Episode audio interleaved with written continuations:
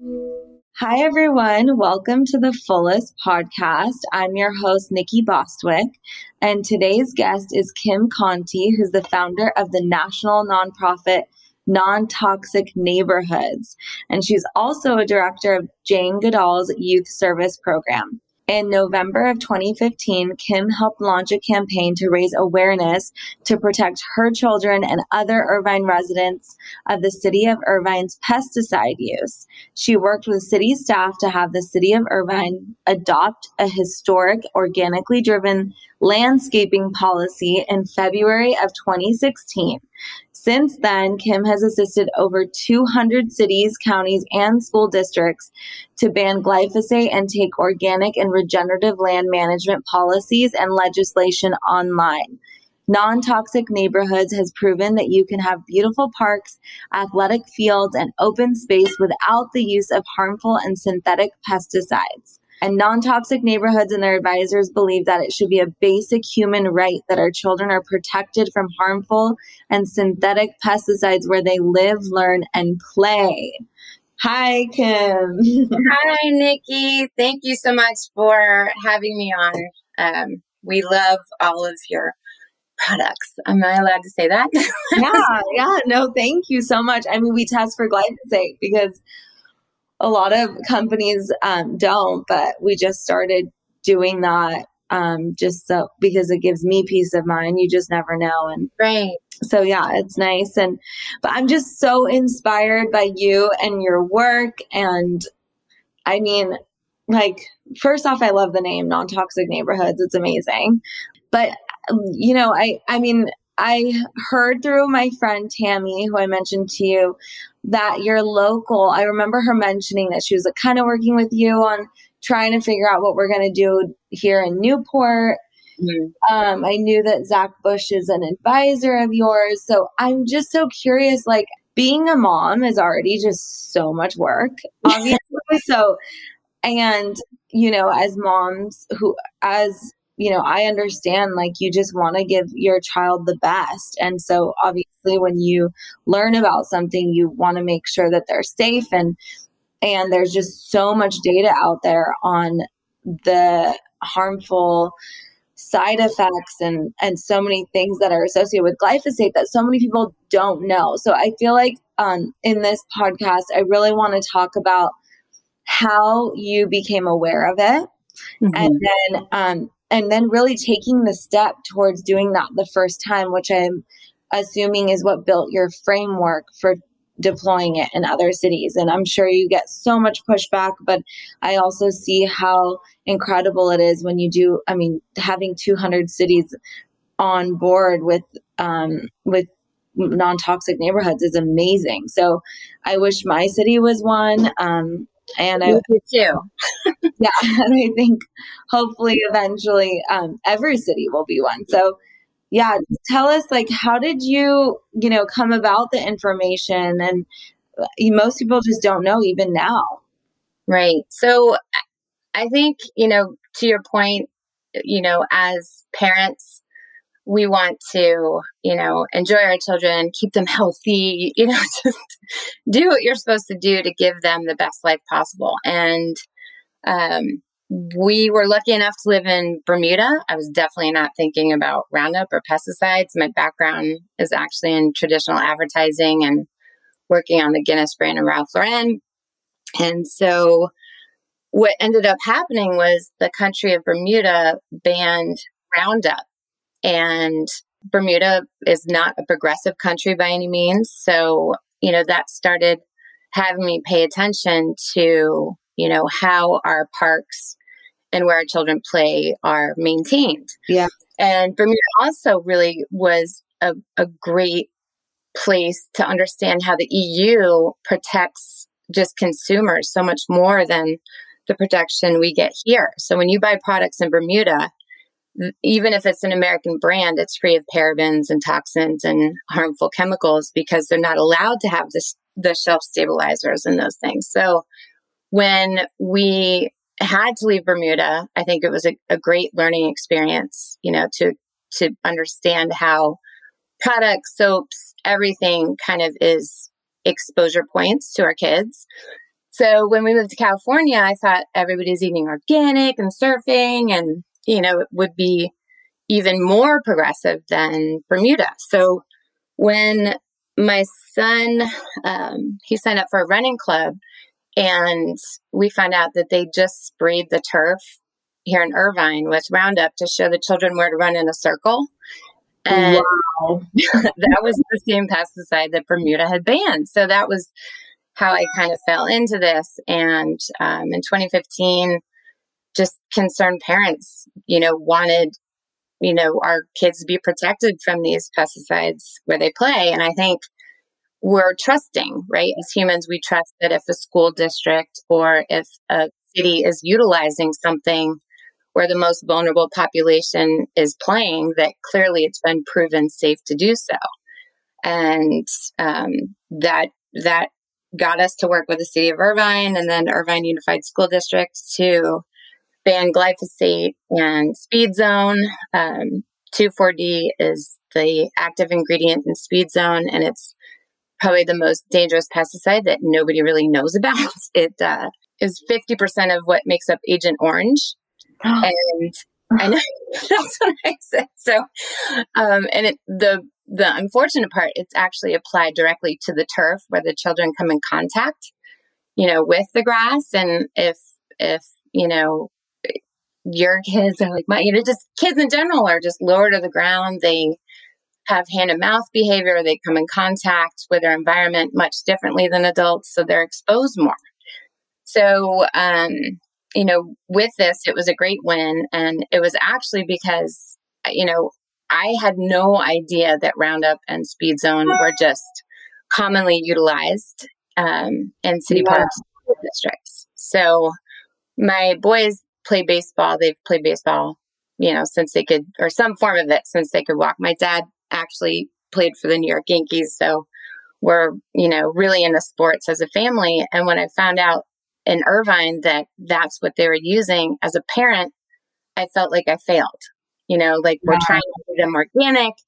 We're trying to, you know, again, do all of the things as as parents we can to keep them healthy and have them in a position where they can thrive. So I remember just getting to my car after I found this out, crying, calling my husband and saying, you know, like, we can't let the boys play baseball. we can't, yeah. you know, like I, baseball is their, you know, such a huge part of their lives and they love it, but it puts them at risk. So, how old were they at this point? So Michael was in third grade and Trevor was in preschool. So they they both were on their little baseball teams. And then my husband said, "Well, we'll fix it." I was like, what? So um, we were able to, you know, again, get Irvine to adopt an organic management um, policy February 2016, February 23rd. I remember that night very well. But unfortunately, we still couldn't let the boys uh, try out for All Stars because our advisors, um, Zach Bush, one of them, you know, I asked them, I said, okay, so if they're practicing in Irvine, if they're playing in Irvine, but they're also playing a few games in other cities, Costa Mesa, Newport, everywhere else. Yeah. You know, do we let them try out for All Stars? Or do we kind of try and work with other cities? And they said, well, do you want them to play baseball or not? Do you, or do you want our answer? Or do you want them to play baseball? So then we worked um, after the city of Irvine, the next city we focused on was the city of San Juan Capistrano. Uh, we found out that they were protecting the horses on the horse trails from Roundup, but they were still utilizing Roundup in the city parks. So that was um, interesting. And that's kind of why we targeted San Juan Capistrano next. And then we went on to Tustin and Costa Mesa. And unfortunately, still, you know, after 200 cities, we um, we're all over the country now, thanks to our partnership with Stonyfield Organic Yogurt. We share that the three most chemically dependent cities that we've ever worked with are the city of Orange, California, the city of Newport Beach, Corona del Mar, and the city of Sarasota, Florida. Wow. And, I mean, it's it was kind of shocking to work with the city staff in Newport, where I think the biggest shift since 2016 is that our focus is sharing with staff all the solutions. Like we have tried every possible organic control to control all pest pressure in the landscape. So it's not just weeds, rodenticides, insecticides, everything like that. So we get products donated and, you know, we want to make it as simple as possible for cities to make this transition. Yeah. And unfortunately, your, um, the city of Newport Beach's public works director in the contract to the landscape contractors has a 0% weed tolerance. Oh my God. right? I mean, that's not. Like, who cares about weeds? Right? Like, exactly. so ridiculous. They're so obsessed with the aesthetic of things that they don't care that they're poisoning their people. Right. Is that the case you think for most of these cities? And also i like i want to take a step back really quick because how long did it take for you to have irvine like implement this and basically be on board? In under a year. That's incredible.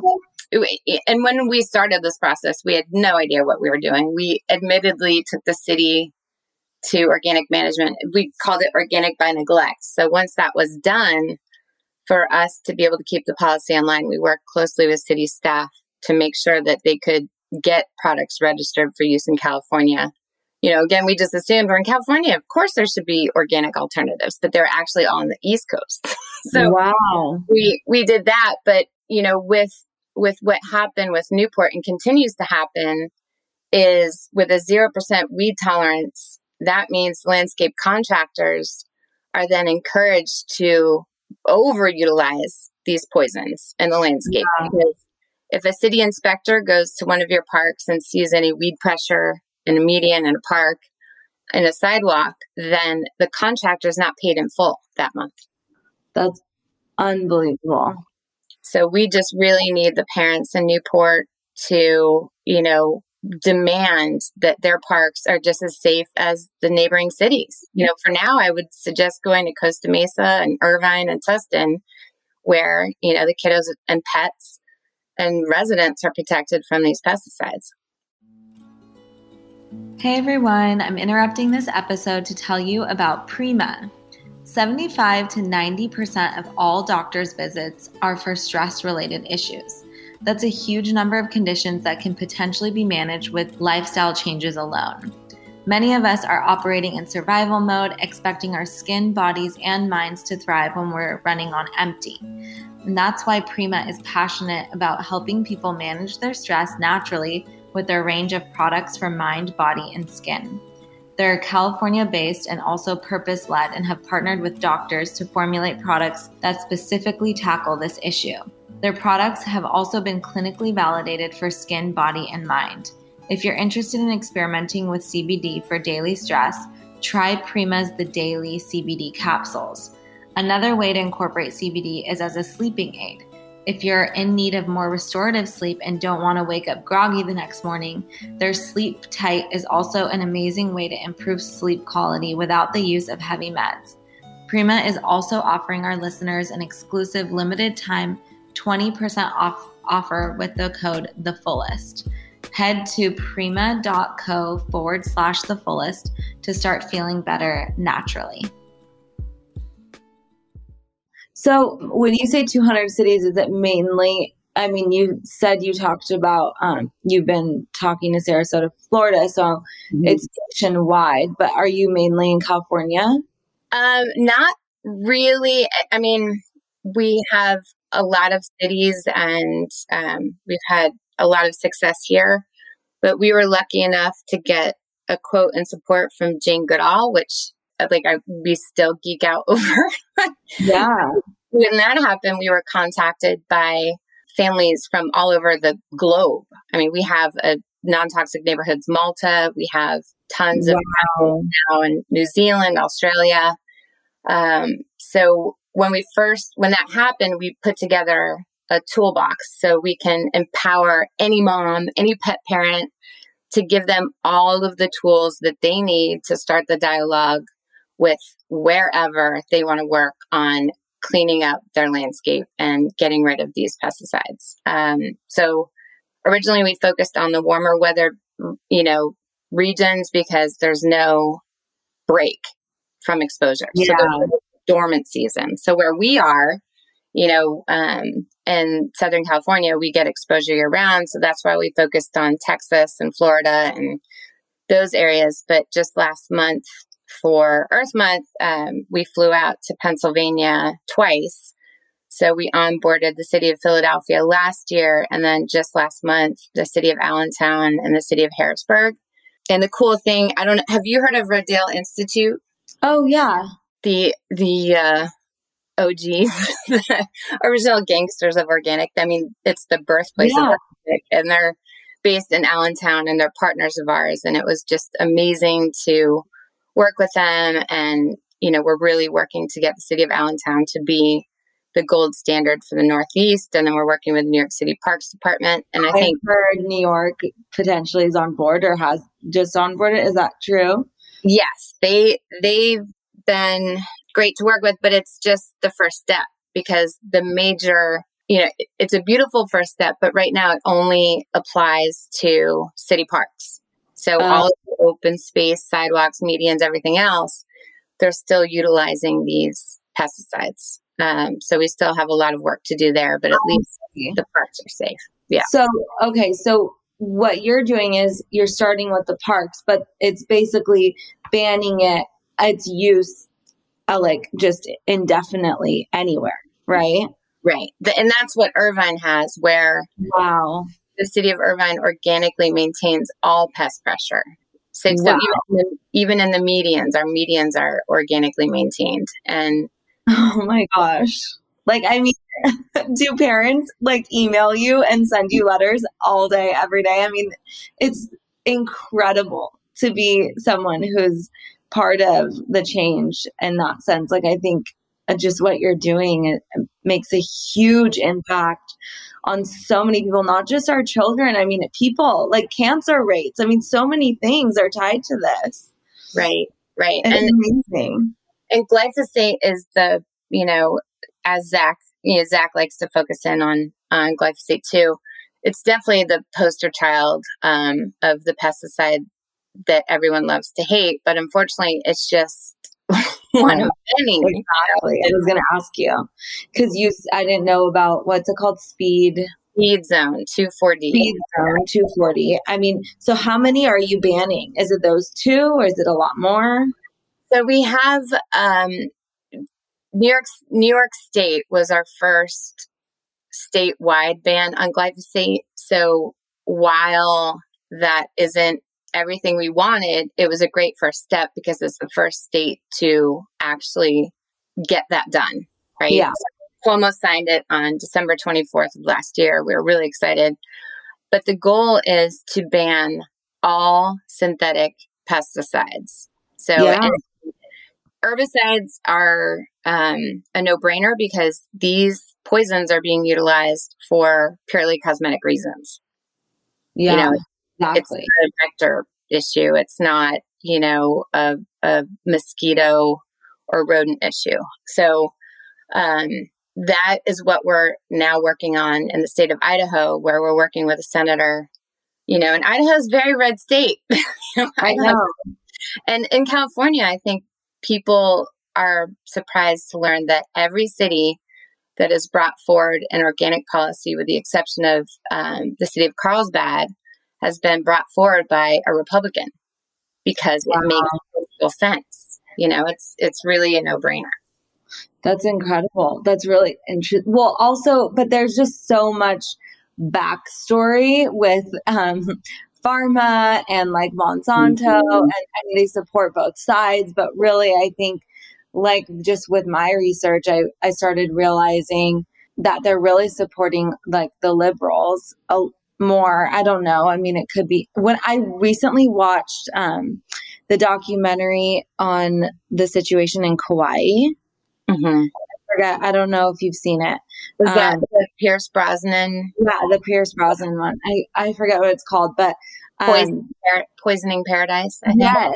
And um, I was just like, oh my gosh, they got to win. Oh no, they didn't. Oh my god, I was so emotional. And I was like, what is going on? So they cannot and and it really made me so th- what your work is so important to empower people because I mean, when I watched that documentary, I was like, so what? You can advocate, you can get everyone together, you can get thousands of people on an island together to say no to experimental pesticides. These are experimental pesticides too. Mm-hmm. I mean, it's like all of the above. Right. And um and they still just like all they could do was just say, okay, like however many yards from the school, like at the end of the day, because they got sued. So I'm curious, like, are these is New York State or are these cities like they are bringing are they bringing up concerns of getting sued or is that not you know a possibility? And then my i guess my second question also to follow that up with is is this being banned just by the government being like using it? Like can people use it in their mm-hmm. household yes and that that's preemption and that's an issue so the first um the first part of of your question is is that and to your point in Hawaii, and we're working with with the uh, we have four different teams in Hawaii right now that pesticides don't respect boundaries. You know, Department of Pesticide Regulation set, has it on their website that pesticides stay volatile for up to 48 hours. You know, wow. so these buffer zones actually equate to nothing, you know, and the regulatory system itself is really what is flawed. And our advisors um, at UCI.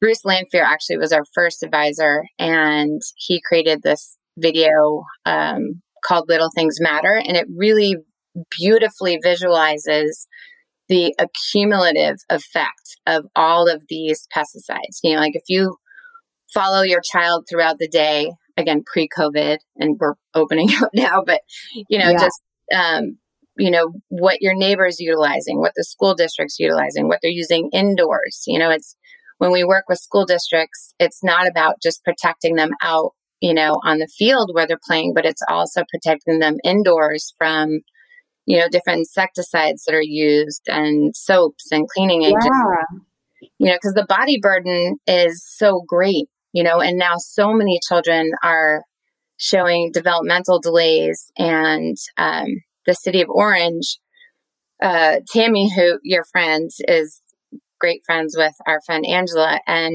her story is is really heartbreaking. And to see the lack of action from the city of Orange is surprising from a liability standpoint that you touched on. So, what happened with Angela? Um, you know, they they had trouble.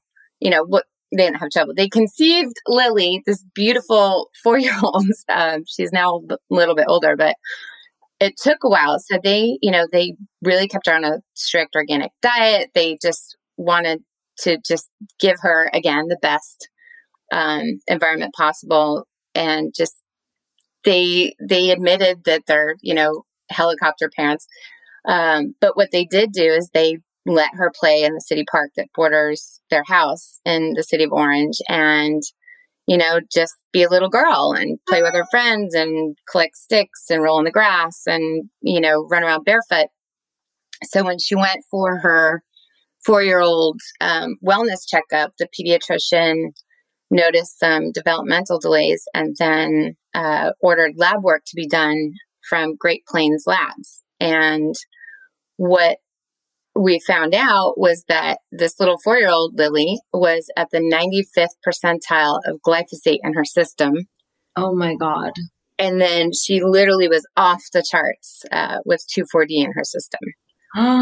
and, you and know, this is someone with an organic diet who, like, the parents care about everything else, right? Like, that's, it's so important to note that, you know?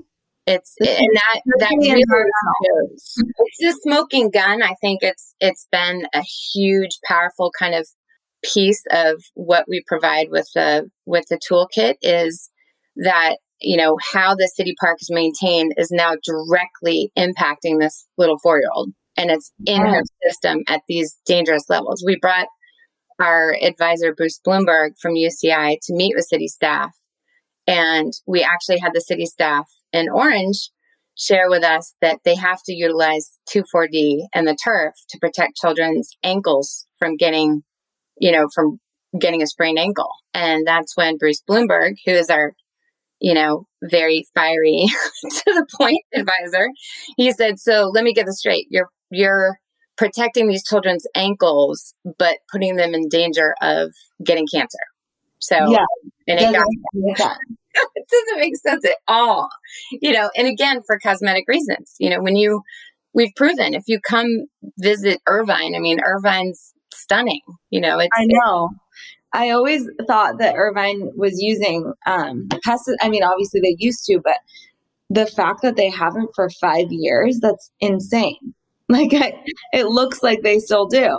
right. And they, you know, we're using goats. It took us a year to convince them to use goats, but now we're actually utilizing cattle for holistic plant grazing um, for the total. Wow.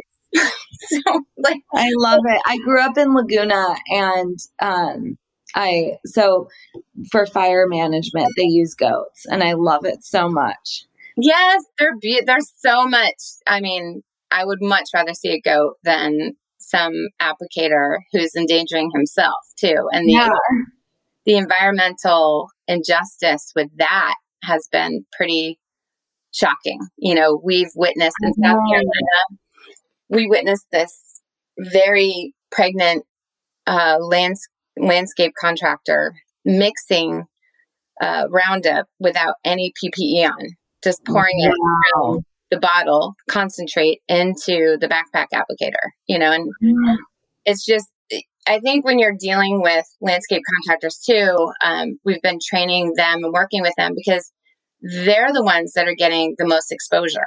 You know they're the front lines and Yeah. they're never you know when they go to their different papa events and where they get their certifications they're always you know given this narrative that these you know toxins are tools.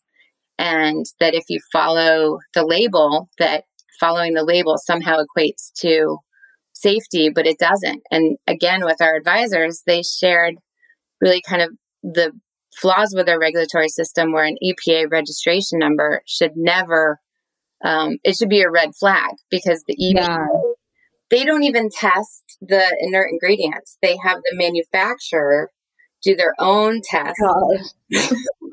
I mean, it's, it's so ridiculous. It's, I mean, it, I think about that all the time too, with like what you said, these, I mean, it, I think about that with my household Mhm. and the products I use in my house and what I want the woman who comes to clean my home, I want her to use only the products I'm using. And I think about it all the time because I'm like, well, this is better for her. It's not just better for me and for my children, it's better for her exactly and then um and i and so it makes me think a lot about all the professions that we have that people are just bombarded with these toxins Mhm. whether it's you know glyphosate roundup like in the um, landscape contracting business or h- household cleaners or um, the nail salons or hair salons or co- even just like construction in general and, and garbage like removal all of that. It's like we're constantly I've, all these people are constantly bombarded by this and then we wonder why our cancer rates are so high. Mhm. it's just um, i think people just need to open their eyes up to what's going on. And and the fact that you not only opened your eyes but you were like let's just do it. I mean it's so amazing. And and now you're creating framework for other people to help you with i mean hopefully i can get on board with the newport cdm stuff because i really do love living here but yes there's so many other things about California that are just like making me question um, living here in general because there's just it's like one after another. But I wanted to ask you. So I think Laguna actually is one of them, but um, one of the cities too that Mhm. banned. But um, where would you say, like, out of all the cities? I know you mentioned where Rodale Institute is, but out of like everywhere in the country, do you happen to have a place that you think is like the healthiest place to live in terms of like all these toxins? Um, well, okay, so I think what needs to be done is, and what is needed, because we've seen that when we work with cities to adopt organic land management, that the next um, issue is synthetic turf or 5G or um, conventionally maintained ag that is right next to an elementary school. um, or a concealed asphalt plant like All American Asphalt in Irvine that is in a designated nature preserve. So, I mean, it's just wow. the, the, so we think, you know, we're living in the safest city here in Irvine. And from a pesticide exposure standpoint, sure, but not from everything else, you know. So uh, we have partnered with the Center for Democratic Environmental Rights. Uh, they're the group that gives rights of nature to you know like bodies of water and, and things like that and we created a policy for a children's environmental bill of rights because what's happening is it's you know fighting these issues and going to city council meetings you know having that dialogue i think from a again a pesticide standpoint with the exception of your city. I know, you know it, it's really been so much more streamlined because again from a liability standpoint sometimes city attorneys are contacting us. And now it's really city staff. You know they just need the tools and the resources and you know distributor information and product information and we give that to them. But when it's synthetic turf and it's all of these other issues again it goes back to the body burden on our children you know yeah. it's, it's with our regulatory system it's becoming really difficult to protect them so that's why we want to give local control back to uh, municipalities so they can have the authority to protect children holistically from all of these exposure points. So what okay, so when you're dealing with synthetic turf, there's mm-hmm. just so many things wrong with synthetic turf. First off, I thought you would think that they wouldn't be spraying it because it's not grass. right. So they're still spraying it. Yeah. And it's like taking up all the space and we're not able to sequester any carbon into it. Right. Well, regardless, we wouldn't be able to because of all the spraying. But then if there wasn't spraying, so do you guys try and get them to remove it? Or do you just try, you're just like figure out how to manage it without the pesticides? So we we are against them completely. Uh, yeah. From a heat hazard standpoint, a specific injury to athletes playing on this turf but then environmentally, it's not just the infill that is is harmful. There's actually lead in the blades of the oh my god carpets of plastic. So we have a um, when our policy went in line, we already had synthetic turf in Irvine at the Great Park. So now they're organically maintaining synthetic turf, which is pretty ironic. Um, yeah. but you know, still better than using Roundup, which Roundup is part of the maintenance plan that these synthetic turf companies give you. So weird. Spring Roundup on the turf. Uh, but the city of Irvine has a moratorium because of the dangers of synthetic turf. But unfortunately, Irvine Unified School District installed them anyway. You know, and and that's wow. That's the issue. It's the off gassing. It's the you know it's the greenhouse gases like you touched on. All of these cities are working on climate action plans, and they cannot be real climate action plans unless they factor in, you know, these toxic carpets that are blocking the ability to sequester carbon. You know, I know. It doesn't make any sense. I mean, there's so many eco-friendly builds and all this stuff, and it's like, no, that's not. That's fake. Still, and, and your city just approved it. So your city council is installing synthetic turf fields, which no. you know it's unfortunate, and it's not. I mean, they are installed, and the the workers to protect them wear full hazmat suits. So, oh my gosh, it's installed. How does it all of the sudden become safe for our children? You know, to utilize, and then even professional athletes. You know, they work really hard to get it banned. So the men's national soccer team have in their contracts they they are protected from having to play on synthetic turf because of the injuries and the dangers. Wow. It doesn't make sense that they're installing them still. Exactly. But people don't, like, people don't know. They're like, oh, you don't have to water it. Like, oh, great. Wa- like, you water. You, I mean, the, the water yeah. they use to keep the temperatures down, the water that they use to mix um, the chemicals they need to use now because it's like a petri dish of bacteria and staph infections. And with COVID and wow. everything else, they're using very toxic disinfectants on top of just the you know the baseline issues of synthetic turf. God, so disgusting. See, we so just want to enjoy our kids and not and not do this. You know, like Bruce Lanphear, our advisor. You know, our our business plan for non toxic neighborhoods is just to be out of business in ten years, to not have any need for us at all, because every park, wherever you live, is safe for your kids. You know, and that's what we need to work towards. I love that business plan. so our, okay, I don't remember if you answered this, but people are still able like to buy Roundup in the state of New York to use in their yard or not? Or yeah. So in in the states, um, because of preemption, you can go grab a bottle of Roundup at Target, Target, Target, Target, yeah. um, Home Depot, and you know, oh and they're not trained. Like your neighbors aren't trained on how to utilize these products, and it's marketed to all of us as safe. I mean, the Roundup commercials are still in high rotation, which you know is is pretty frustrating. So. I think the win of getting um, glyphosate listed uh, on Prop 65 in California has really helped other states as well.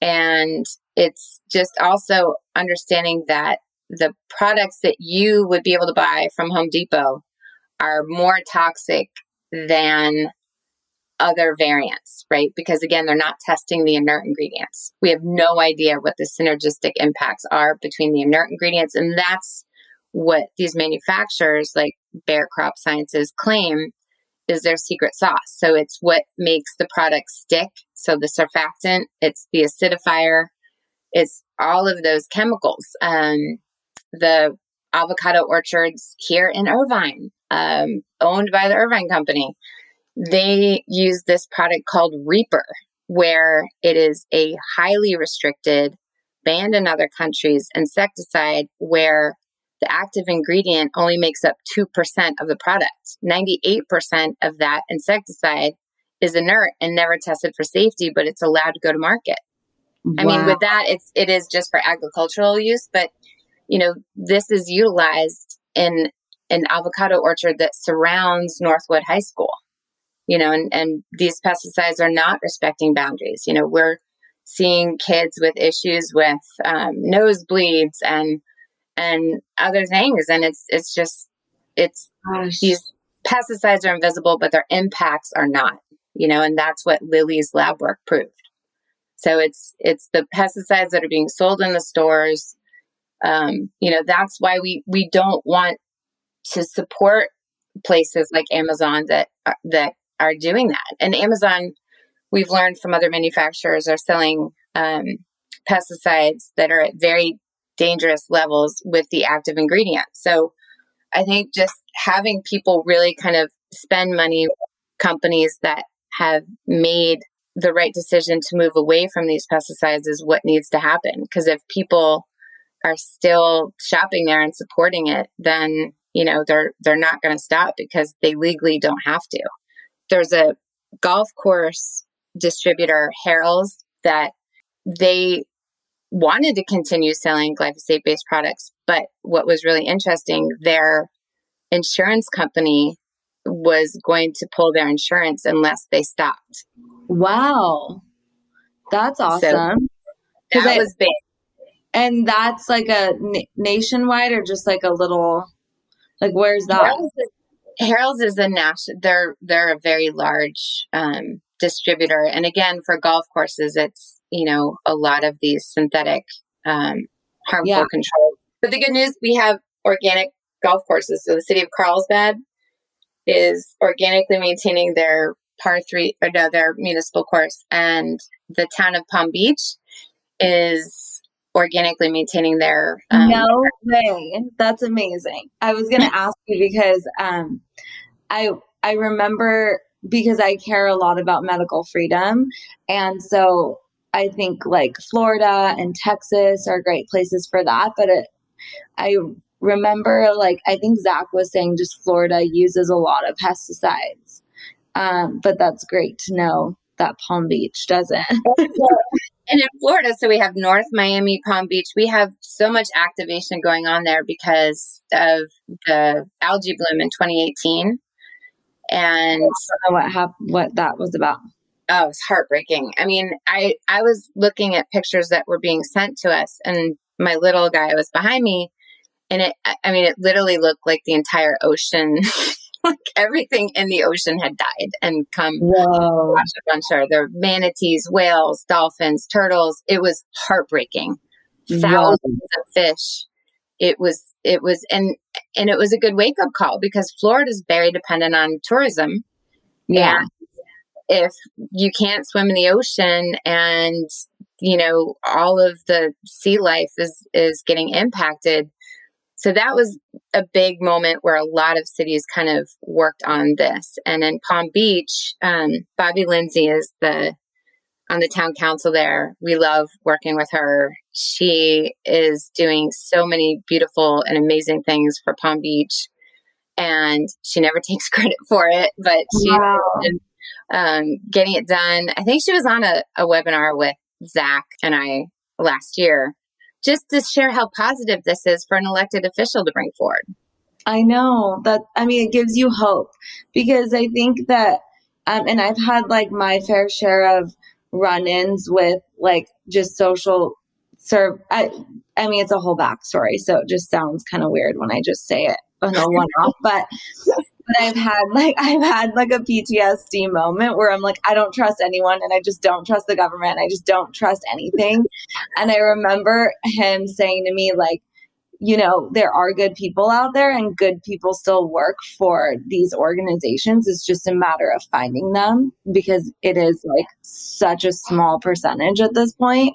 But they it is possible and like when you do make those connections and you meet those people it just gives you this sense of hope that we all really need right now and then it motivates you to keep you know going and i'm sure for you it's like just you know huge obviously well it's it's just nice to see elected officials you know keep their word on things and bring yeah. things forward that might not necessarily be the easiest, like when Linda Rosenthal in New York took this forward for the state of New York. But here in California, we're working with Assembly Member Bloom, Richard Bloom, and we will send this to you.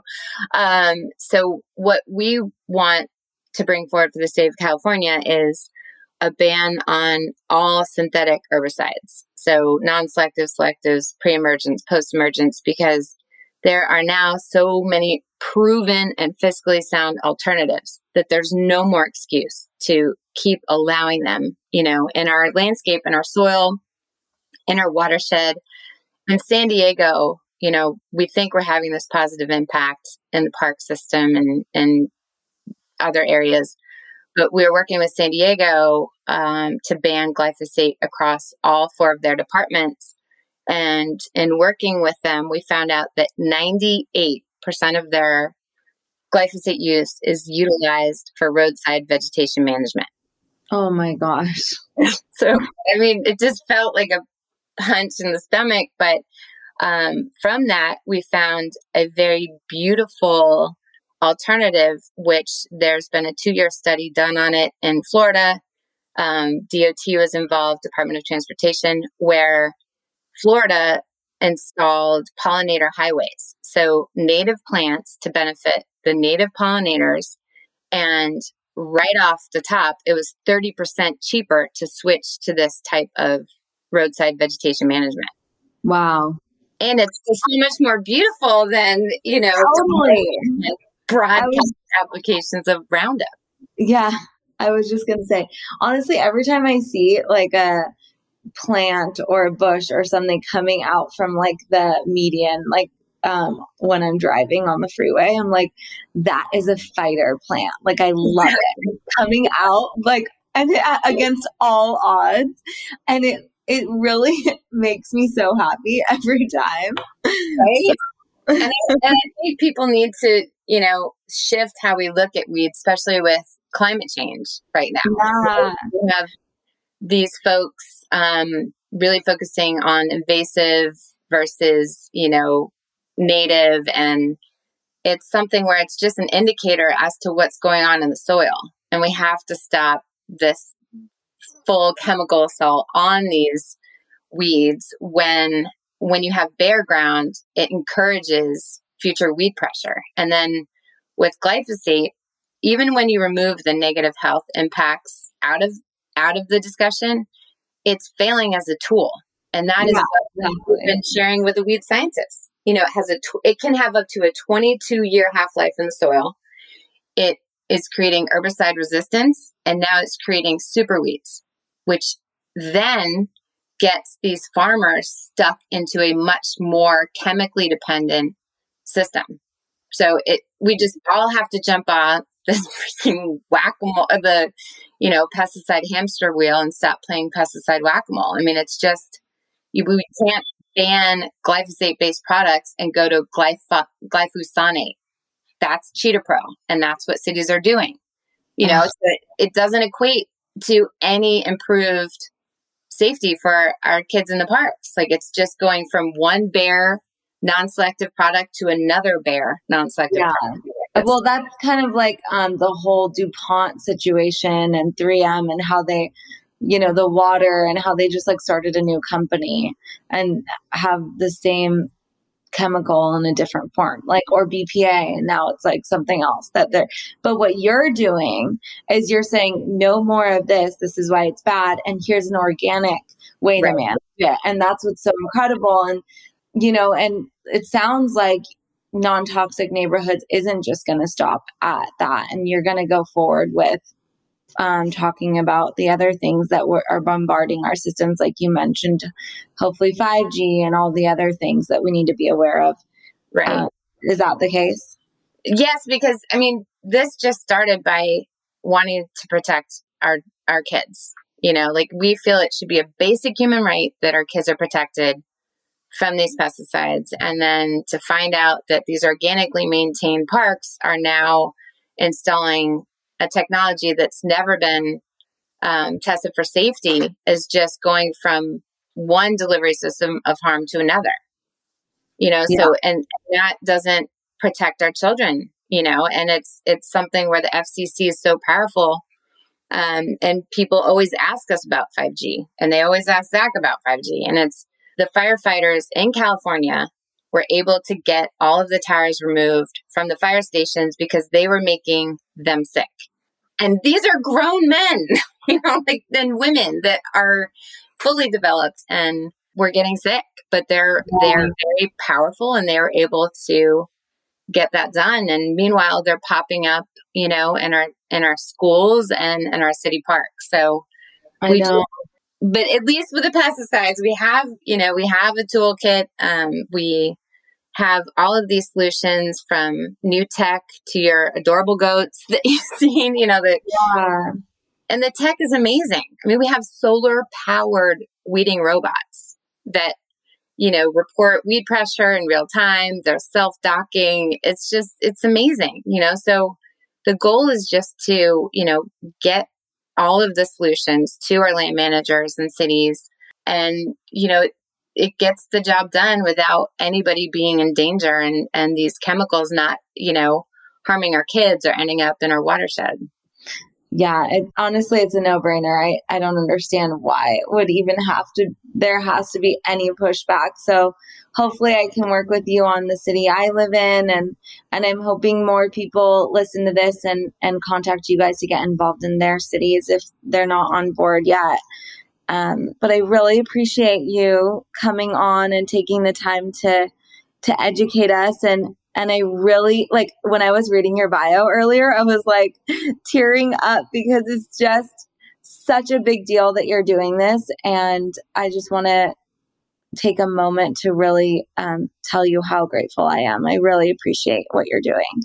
You're so sweet, Nikki. We just we just need to be able to have the ability to protect our children until our regulatory system does. We have to, as parents, you know, work together on this. Exactly. It comes from the ground up. Yeah. So, for those of you listening, take the lead, ban harmful pesticides in your community, and Kim and Non Toxic Neighborhoods will work with you every step of the way. And I think you have a webinar that they can sign up for as well. Yes, we have a webinar coming up. And again, you know, from Zach Bush to Bruce Lanphear, Phil Landrigan, our advisors are amazing and they'll work regardless of where you're located. We will work to make sure that you have um, advisors supporting this effort where you live to get this done. And so your parks are as safe as ours. Newport's next, woman. yeah, I am not letting them off the hook. if I'm going to live here, who knows for how long, then I'm going to try my best for so many things, including like 5G and everything too.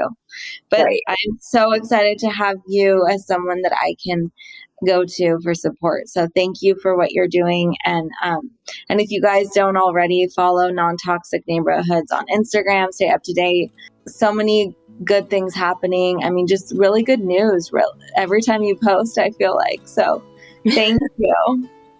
Thanks, Nikki.